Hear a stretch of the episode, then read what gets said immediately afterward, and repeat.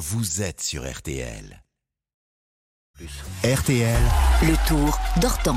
À 8 Hortense Crépin. Absolument, 8h57, le tour d'Hortense chaque matin sur RTL. Bonjour à vous. Bonjour Stéphane, bonjour à tous. Un reporter RTL sur ce Tour de France, 110e édition. Les coulisses avec vous, nous racontez tout de l'intérieur. C'est la sixième étape aujourd'hui dans les Pyrénées, près de 145 km entre Tarbes et Cauterets-Cambasque. L'Australien Hindley de l'équipe allemande Bora Hansgrohe est désormais en jaune. Euh, Ce matin, Hortense, vous vous penchez euh, justement sur le sponsoring des équipes. C'est votre fait du jour. Oui, j'ai décortiqué les noms euh, des équipes de ce Tour 2023. Ce sont des marques, ça va d'une chaîne de supermarchés à une société d'assurance en passant par une entreprise de produits capillaires.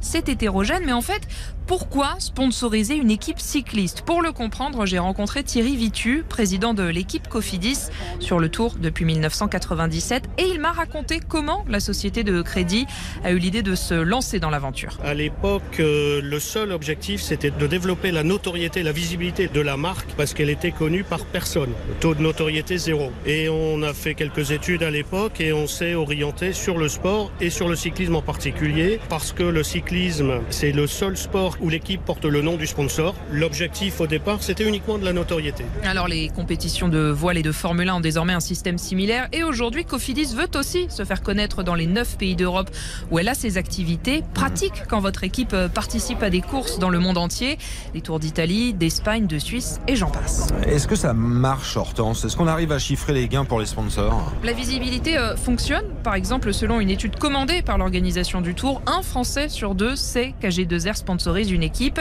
Et ce qui est intéressant, c'est de décortiquer cette visibilité.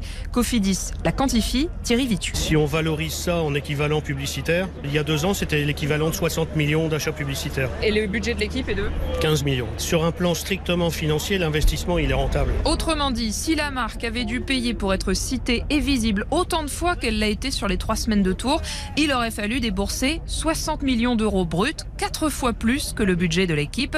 Et rendez-vous compte, le tour, c'est le troisième événement sportif le plus regardé dans le monde parmi ceux qui durent plusieurs jours. C'est une diffusion dans 190 pays qui vont voir votre nom et qu'ils verront plus encore si un coureur est vainqueur d'étape.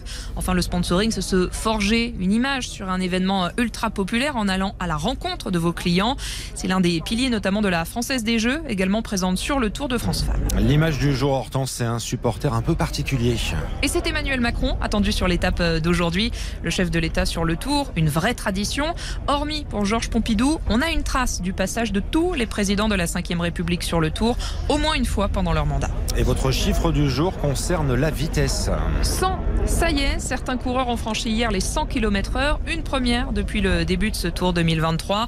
La vitesse la plus élevée, c'est une pointe à 105,2 km heure pour le Sud-Africain Louis Mainkis dans la descente du col de Soudé. C'est bien noté, merci Hortense Crépin.